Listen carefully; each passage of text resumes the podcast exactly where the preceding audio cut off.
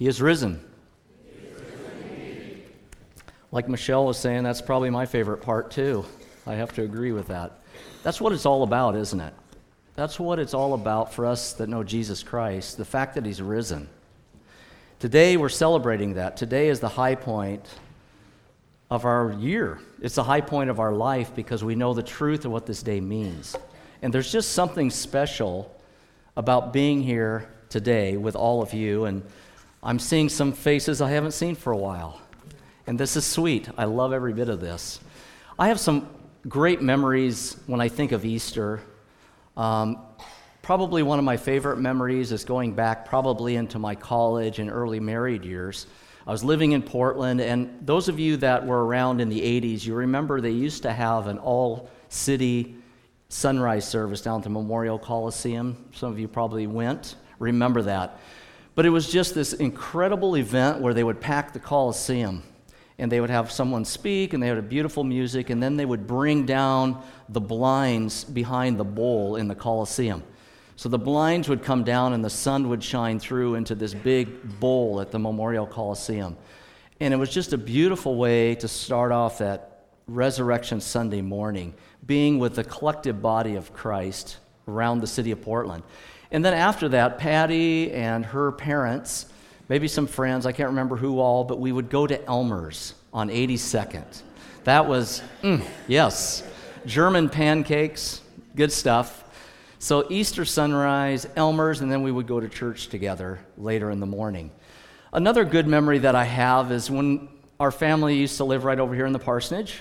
Um, for 14 years we lived there, and my older three kids growing up, and in the afternoon, we'd have my parents over and we'd do a big lunch, and then we'd have the Easter egg hunt, right? So I would be the lucky one that would go out and hide all these Easter eggs, right? And I'd try to be sneaky, but not too sneaky, because you want the kids to actually find them, right? But I remember how fun it was just doing that with our kids and standing in the living room, looking out the window, and watching them, the joy of them finding the eggs one by one and putting them into the basket. And then we had, we usually have one or two eggs that had something special inside. And they would try to find that specific one. And I just remember standing there and just the joy of being together and watching my kids have a great time and celebrating. But you know what I love, maybe most of all, is just the special feeling. There's something about Easter morning. Getting up, I walk to work now. I just live around the corner. It's kind of cool. I like that. So I walk here, and there's just something special about this day that I love. And then I get here, and Sheldon's downstairs flipping pancakes at us. How cool is that?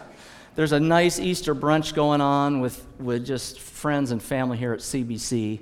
And then just being here in the service, hearing the amazing music. Mark, thank you for putting the choir together.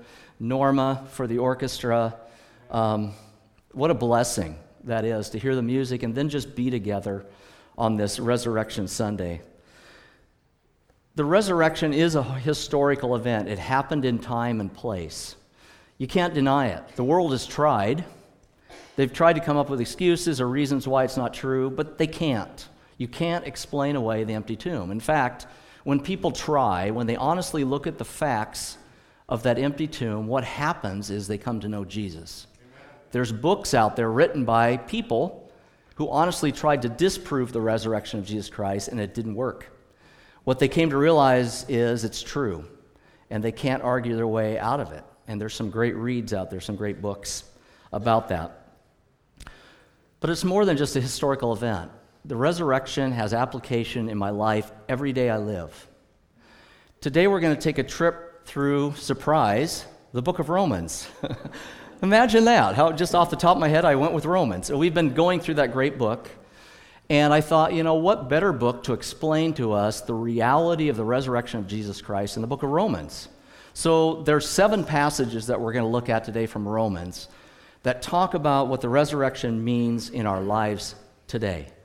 What is the significance of this great historical event in our lives as Christians? So we'll start with Romans 1, verses 1 through 4. Good place to start right at the very beginning. Here's what it says Paul, an apostle of Christ Jesus, called to be an apostle, set apart for the gospel of God. The gospel he promised beforehand through his prophets in the Holy Scriptures regarding his son, who, as to his earthly life, was a descendant of David, and who, through the Spirit of holiness, was appointed the Son of God in power by his resurrection from the dead, Jesus Christ our Lord. I want you to notice a couple things about this passage. Number one, the Trinity. Look at this passage. We have God the Father, we have the Spirit of holiness, the Holy Spirit, and we have Jesus Christ, Jesus Christ our Lord. The Trinity working together to bring about the gospel. Paul says in the key verse of Romans, I'm not ashamed of the gospel because it's the power of God unto salvation to everyone who believes. What is the gospel? Well, the gospel means, literally means, good news. There's some good news here that we need to understand because there's some bad news that we also need to understand. And the book of Romans takes us, it starts us out and says, look, here's the reality. All of us have sinned. All of us fall short of God's glory. All of us are short of who God created us to be. We're in sin. That's a, pro- that's a big problem. That's some bad news. But here's the gospel, the good news. Because of what Jesus Christ did on the cross, his death, his burial, his resurrection, we can have a right relationship with God. That's the message. That's the gospel. That's what Romans is really all about. So there's some good news here that Paul wants us to understand. The resurrection is verification of who Jesus is and what he came to do. That's what Paul tells us here in these four verses. Who is Jesus? Well, verse 3 talks about he was fully man, descendant of David, all those promises, messianic promises in the Old Testament, they're about him. He fulfilled those. So he's fully man, but yet, in verse 4, he was declared to be the Son of God by the resurrection from the dead. The resurrection is just simply verification of what was already true. He was the Son of God from the get go, but the resurrection is just verification of that. So we see fully man, fully God. That's who Jesus Christ is for us today. What did he come to do? Well, he came to make a way into a relationship with God. And the reality of the resurrection is this it simply verified that everything that Jesus said about himself, everything that he said he was going to do for us, is true because he came out of the grave that Sunday morning. It's simply a verification. C.S. Lewis, by the way, has a great quote. Many of you are probably familiar. This is from Mere Christianity, his great book. He says, A man who was merely a man and said the sort of things Jesus said would, be a, would not be a great moral teacher. He would either be a lunatic on the level with a man who says he's a poached egg, or else he would be the devil of hell. You must make your choice. Either this man was and is the Son of God or he's a madman or something worse. Jesus doesn't leave the option out there just that he's a good moral teacher, because the things that he said, the things that he claimed to be able to do, only God could claim those things. And he followed through on them, and he came to life through the resurrection. When Jesus came out of that tomb, everything that he said about himself was verified to be true. Every promise that he had made was, verif- was going to come true, it was going to be accomplished. In 1 Corinthians 15, verse 16 to 19, Paul tells us about how important the resurrection is for our faith. Here's what he says If the dead are not raised, then Christ has not been raised either. There were some who were arguing that there's no such thing as resurrection. Paul says, okay, if Christ has not been raised, your faith is futile. Futile. You're still in your sins. Guess what? There's some bad news here if the resurrection is not true. Then those who have fallen asleep in Christ are lost. If only for this life we have hope in Christ, we are of all people most to be pitied. If the resurrection is not true, we are, Paul says, to be pitied because we're following after a lie. But here's the truth the resurrection is true. Our faith is valid. Everything that Jesus says is true, and we can trust him on that and put our faith in him. The second passage is from Romans 4, verses 23 and 25, We're going to see here that the resurrection made possible our justification and our righteousness. Here's what it says in Romans 4 23 and 25. The words it was credited to him were written not for him alone, but also for us, to whom God will credit righteousness. For us who believe in him who raised Jesus our Lord from the dead. He was delivered over to death for our sins, he was raised to life for our justification it's speaking of in verse 23, this whole chapter of Romans 4 is talking about Abraham. And back in the book of Genesis, chapter 15, it says, Abraham believed God, it was credited to him as righteousness. God put into his account. That's really what that word means, credited. It's like putting money into somebody else's bank account. God put righteousness into Abraham's bank account. God does the same with you and I when we put faith in him when we trust Him. He, credited, he credits us with righteousness. What does that word mean? Righteousness simply means that we're right with God, that we are declared innocent. It's a judicial term. We're innocent. And because of the resurrection of Jesus Christ, we can be justified. There's another Romans word that we talked about as we've been going through Romans. What is justification all about? Well, justification is an act of God. It starts there, by which he declares the believing sinner righteous by grace through faith in the finished work of Christ on the cross and resurrection from the dead. Starts with God, it's an act of God that he credits our account of righteousness when we put our faith and trust in Lord Jesus Christ and what he did on the cross and in the resurrection that followed. That's what justification means. He was raised to life for our justification.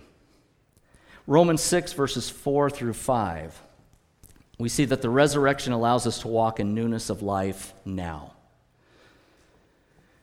Here's what it says in Romans 6, 4, 5. We were therefore buried with him through baptism into death, in order that just as Christ was raised from the dead through the glory of the Father, we too may live a new life. For if we have been united with him in a death like his, we will certainly also be united with him in a resurrection like his. One of the amazing, wonderful things that we get to do today is baptism. We're going to, that's why the lid is up behind me and there's water in the tank. And in a few moments, two individuals will be coming up here and I will be getting in the tank with them and we will be experiencing baptism. It's a beautiful illustration of exactly what we're celebrating here today when someone goes down into the water, it's, it's the image, the illustration of Jesus dying, going into the tomb, and then being raised again, coming up out of the water to walk in newness of life. And that's what the power of the resurrection means for you and me today. It isn't just we know that we're going to be in heaven when we die, and that's true. But we also know that we can live in the power of the Holy Spirit now because of the resurrection of the Lord Jesus Christ. And when we put our faith in Him, when we're in Jesus, we can live for Him now. And that's the symbolism, this beauty of baptism. It's an illustration, it's an identification with Jesus Christ. It's a proclamation that you are a follower of His, that you want to be considered a follower of Jesus Christ, and you're willing to come up here in the midst Trust me when I say, when you come up here on stage and when you look out over the audience, you, it's scary. And I've been talking to the two individuals who are going to be baptized and trying to encourage them. It takes a lot of courage to get up here and do it, but it's so important. And I'm so excited that they're doing it today. But it's this beautiful illustration and identification with Jesus Christ. That's what it's about. But it's about newness of life. The same power that raised Jesus from the dead is available to you and me through the Holy Spirit to live life now. Then the promise of what it will be in the future when we go to be with Him. We know the grave's not the end. Romans 6, 9 through 11, the next passage, talks about the resurrection giving us power over sin and death. For we know that since Christ was raised from the dead, he cannot die again. Death no longer has mastery over him. The death he died, he died to sin once for all. That's a huge statement. He doesn't have to get back on the cross again, he did it once and for all that day. But the life he lives, he lives to God. In the same way, Paul says, count, consider, reckon, whatever your translation of your Bible says, count yourselves dead to sin, but alive to God in Christ Jesus. Death no longer has mastery over us. We know that there will be a day where we will die, barring the Lord's return prior to that. But there will be that day, but we know that's not the end of the story. And as Josh read earlier from that song, I hear it on the radio, and it reminds me the beautiful line in that song that says, He left the grave behind, so will we. That's the promise. Death has been dealt with, it's conquered, it's over. It no longer has mastery in our lives. Not, neither does sin. Not only has death been conquered, but sin has. Paul says we're dead to sin, we're alive to God in Christ Jesus. He's saying as Christians, we need to have this mindset. We need to understand fully and actually live on it and have this mindset that, look, you're dead to sin. You don't have to live in sin anymore because you've been freed from that because of Jesus Christ. And you're alive to God, you're alive to follow Him. That's the amazing truth that's here for all of us. We're freed from the penalty of sin, the power of sin. You know, the, the cross was sin's final move. When Jesus went to the cross and said, It is finished, he did what was necessary for you and me. He accomplished it fully.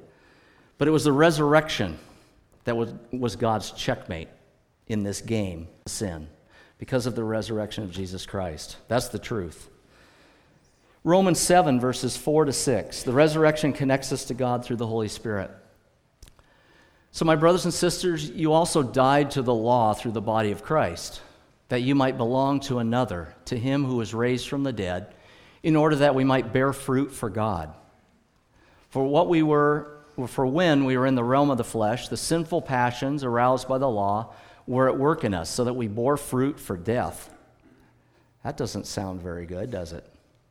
But now, by dying to what once bound us, we have been released from the law so that we serve in the new way of the Spirit, not in the old way of the written code. There's some things that Paul wants us to understand. And Romans 7 is a powerful chapter. It talks about the struggle. Even as believers, when we come to know Jesus, there's still a sin nature that wants to hang around. And Paul says in chapter 7, of Romans, he says, There's times where I want to do this and I find myself doing the exact opposite. And the very thing over here that I really want to do, I can't do it. I struggle. And he's just being honest with the struggle that sometimes we experience in Christ. But here's the good news we have the Spirit of Christ, the Spirit of God in our life to give us the power to live for Him this whole idea that there's really two, he's contrasting two different ways of living. He says you can choose to live by the flesh and the law and try to please God on your own. And guess what? It doesn't work. In fact, fruit unto death is, he says, kind of the results. The wages of sin is death, Romans 6.23. If left to ourselves, trying to please God on our own, in our own righteousness or by following after any kind of rules that we might set up, it's going to be a complete failure. But he says, by God's grace, through faith over here, there's a different option, there's a different way to live, and that's grace. The realm of grace. So that we are now living by the Spirit. The Spirit's giving us power, and guess what happens? We bear fruit for God. It's called the fruit of the Holy Spirit, Galatians 5 we're able to please God now because we have the Holy Spirit in our lives. He makes us right with Him, and then the Holy Spirit allows us and gives us that power to follow Him and bear fruit. But that's because of this resurrection, the power of the resurrection. Romans 8 34 through 39. Mark read this passage, and when we went through Romans 8, it is the high point of Scripture. Paul's going to ask two very important questions, and he's going to answer them. Sometimes, you know, Jesus sometimes would ask questions and leave people hanging out there. Um, he did that for a reason, get people to think a little bit. I like it that Paul just says, okay, I'm going to give you the answer. But here's, here's the two questions that he, that he gives here in Romans 8 34, 39. Question number one Who then is the one who condemns? He's already answered that one, by the way, Romans 8 1. No condemnation for those who are in Christ Jesus. So he gives us the answer no one, period. Forget about condemnation. When you're in Christ, it's over. You're right with God, you're justified, you're holy in His sight. Nobody can bring a charge against you in the court, in God's court. That's what, no condemnation, okay? Christ who died, more than that, who was raised to life, is at the right hand of God and is interceding for us. That's good news. He died, he resurrected, he's at the, he ascended at the right hand of God, he's interceding for us. We're in pretty good shape, wouldn't you say? Who can condemn us? Nobody, okay? That's Romans' first question. Second question, and another important one. And he asks this Who shall separate us from the love of Christ? Good question. Can anything or anyone get in the way of my relationship with Jesus once I'm in a relationship with him? That's a profound question. And then he gives you all options. Here's what he says Shall trouble, hardship, persecution, famine, nakedness, danger, sword, as it is written, For your sake we face death all day long. We're considered as sheep to be slaughtered. No, in all these things, we are more than conquerors through him who loved us. Remember that word conquerors there is the word, same word as Nike. We get the word Nike from, it's a Greek word. We are victors. In fact, we're, we're more than victors, we're super victors in Christ who loved us. I'm convinced that neither death nor life, angels or demons, neither the present nor the future, nor any powers, height, depth, anything else in all creation will be able to separate us from the love of God that is in Christ Jesus our Lord. I think Paul's pretty comprehensive there, don't you think? I think he's covered all the bases. If you were wondering, is there anything that can get in the way of my relationship with Jesus, can separate me from his love? I think Paul gave us a pretty good answer to that. And he's included everything. And with the resurrection of Jesus Christ, death is on that list of nothing that can separate us from the love. Isn't it good to know that? Because there's times where we might feel separated from the love. There's times where people might argue that they're separated from the love of Jesus Christ. But the reality that we know from Scripture is this nothing can separate us from the love of God that is in Christ Jesus our Lord. That's where it's at. That's the reality. That's the truth. There's no condemnation for those who are in Christ Jesus. That is a great verse just to camp on a little bit. Finally, in Romans 10, verses 8, 8 through 11, we just, I just spoke on this a couple weeks ago. This is the passage that is the gospel spelled out for us. What does it mean to receive the Lord Jesus Christ, your Savior? These are the verses that are often pointed to. Shows that the resurrection is a critical part of our faith. Here's what it says in Romans 10, 8 through 11. But what does it say? and he's quoting from the book of Deuteronomy here. He says, The word is near you, it's in your mouth, and it's in your heart. That is the message concerning faith that we proclaim. Here it is. Here's what faith is if you declare with your mouth Jesus is Lord, wow, that's a big statement, isn't it? Declare it, confess it, proclaim it. Believe in your heart that God raised him from the dead, you will be saved. The resurrection is a big part of coming to faith in the Lord Jesus Christ. It's a central component of that. First, with your heart that you believe and are justified, it's with your mouth that you profess your faith and are saved. As Scripture says, anyone who believes in him will never be put to shame. I love that verse. Anyone who believes in him will never be put to shame. There will never be a day where you say, I'm, what was I thinking? Or when you get in front of God and you're standing there with Him, you will, you will never be ashamed. It will not be a scam because everything that Jesus said to be true will be true and you'll be living it out before God. So here's my message for you today. There's two things that all of us need to do. When you look at the resurrection, when you think about the resurrection Sunday, you know, the original disciples, it changed them, didn't it? Remember Peter? kind of a knucklehead like us a little bit. Say something, and then over here he's doing something different. He would jump in and then jump out. You know, I, I, I can relate to Peter because I'm kind of like him. The, Jesus' own brother, James, half brother, to his parents, he grew up in the same house as Jesus, kind of thought Jesus was a little bit crazy, quite honestly. Didn't believe in Jesus until after the resurrection. When Jesus came back to life, the half brother of Jesus, James, came to faith in Jesus and wrote a book. We have it in our Bible, the book of James. It changed his life forever. So there's two things when we talk about the resurrection that you need to do at some point in your life. You have to believe. You have to believe that what Jesus said is true. You have to believe that God raised Jesus to life from the dead. The resurrection is an important belief that you have to have. But it doesn't end there. Confess, declare, proclaim with your mouth. Jesus is Lord. He's my Savior. He's the Lord of my life. I'm going to give my life over to Him. That's really what you're saying. It's, it's a confession. It's something you can't keep inside anymore because it's so powerful. It's changed you. You just have to talk to people about it. You need to proclaim it. You need to, t- it's got to get out there. And in baptism today, that's part of that confession. It's part of that proclamation that Jesus is Lord. This is part of what we're going to be celebrating today.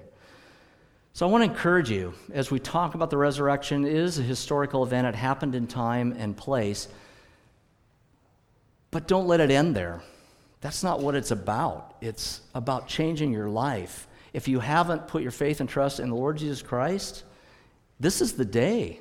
This is the day to do it. And I would love, I would love to talk to you about that. And I know anyone here, if you are curious about that, if you want to pray with somebody, if you just want to talk about it, come talk to us, please. Um, we would love to sit down with you and talk to you about that. That's what the resurrection of Jesus Christ is ultimately about. He went to the cross with your sins, He died, He did all that He needed to do to bring about our justification. He went to the tomb, he rose again. Now he's ascended. He's at the right hand of God. He's our intercessor. How amazing is that? Today's the day to be in relationship with him. I want to encourage you to do that. He is risen. He is risen Amen.